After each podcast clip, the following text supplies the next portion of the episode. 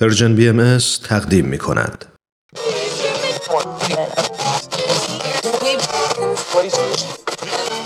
اگه امروز حالت خوبه اگه یه عالمه انرژی مثبت داری اگه حس خوبی داری و دلت نمی‌خواد که اونو از دست بدی اگه می‌خوای برای شروع هفته تازه انگیزه داشته باشی فقط کافیه که فرکانس ذهنتو روی موج مثبت رادیوی ما تنظیم کنی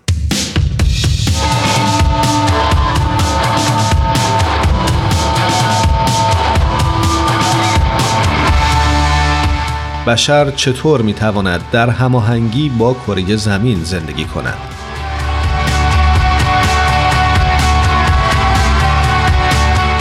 گروهی از فعالان اجتماعی بریتانیا از جمله دانشمندان و نمایندگان جامعه مدنی و جوامع دینی به تازگی در سنت جورج هاست در قلعه وینزر گرد هم اومدن تا به این سوال بپردازند که چطور دین می‌تونه الهام بخش وحدت فکر و عمل در ارتباط با مسائل تغییرات اقلیمی باشه.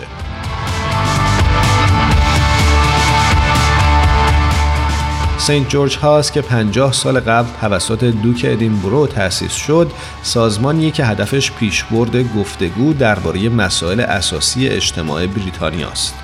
کارل وایتمن نماینده دفتر روابط عمومی بهایان انگلستان عنوان کرد واضحه که حفاظت از محیط زیست فراتر از مسئله کاهش انتشار کربونه.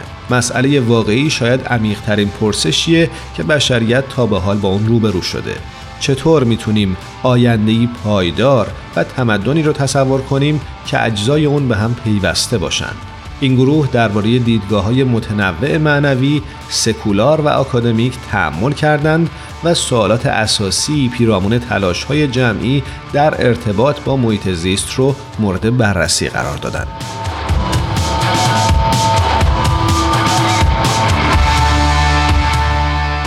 در بین شرکت کنندگان این توافق وجود داشت که چیزی فراتر از راه حل های فنی برای مشکلات حال حاضر مورد نیازه. بشر همینطور باید پرسش های عمیقی درباره فرهنگ مصرفگرایی رایج و ارزش های زیربنای اون بپرسه. یکی از شرکت کنندگان عنوان کرد آنچه نیاز داریم درک جدیدی از خوشبختی است. شرکت کننده دیگری عنوان کرد دین حاوی آموزه هایی است که تمایل انسان به مصرف گرایی رو کاهش میدن و به جای اون قناعت رو ترویج می‌کنند. شرکت کنندگان به این نتیجه رسیدند که رشد نامحدود در کره با منابع محدود ناپایداره.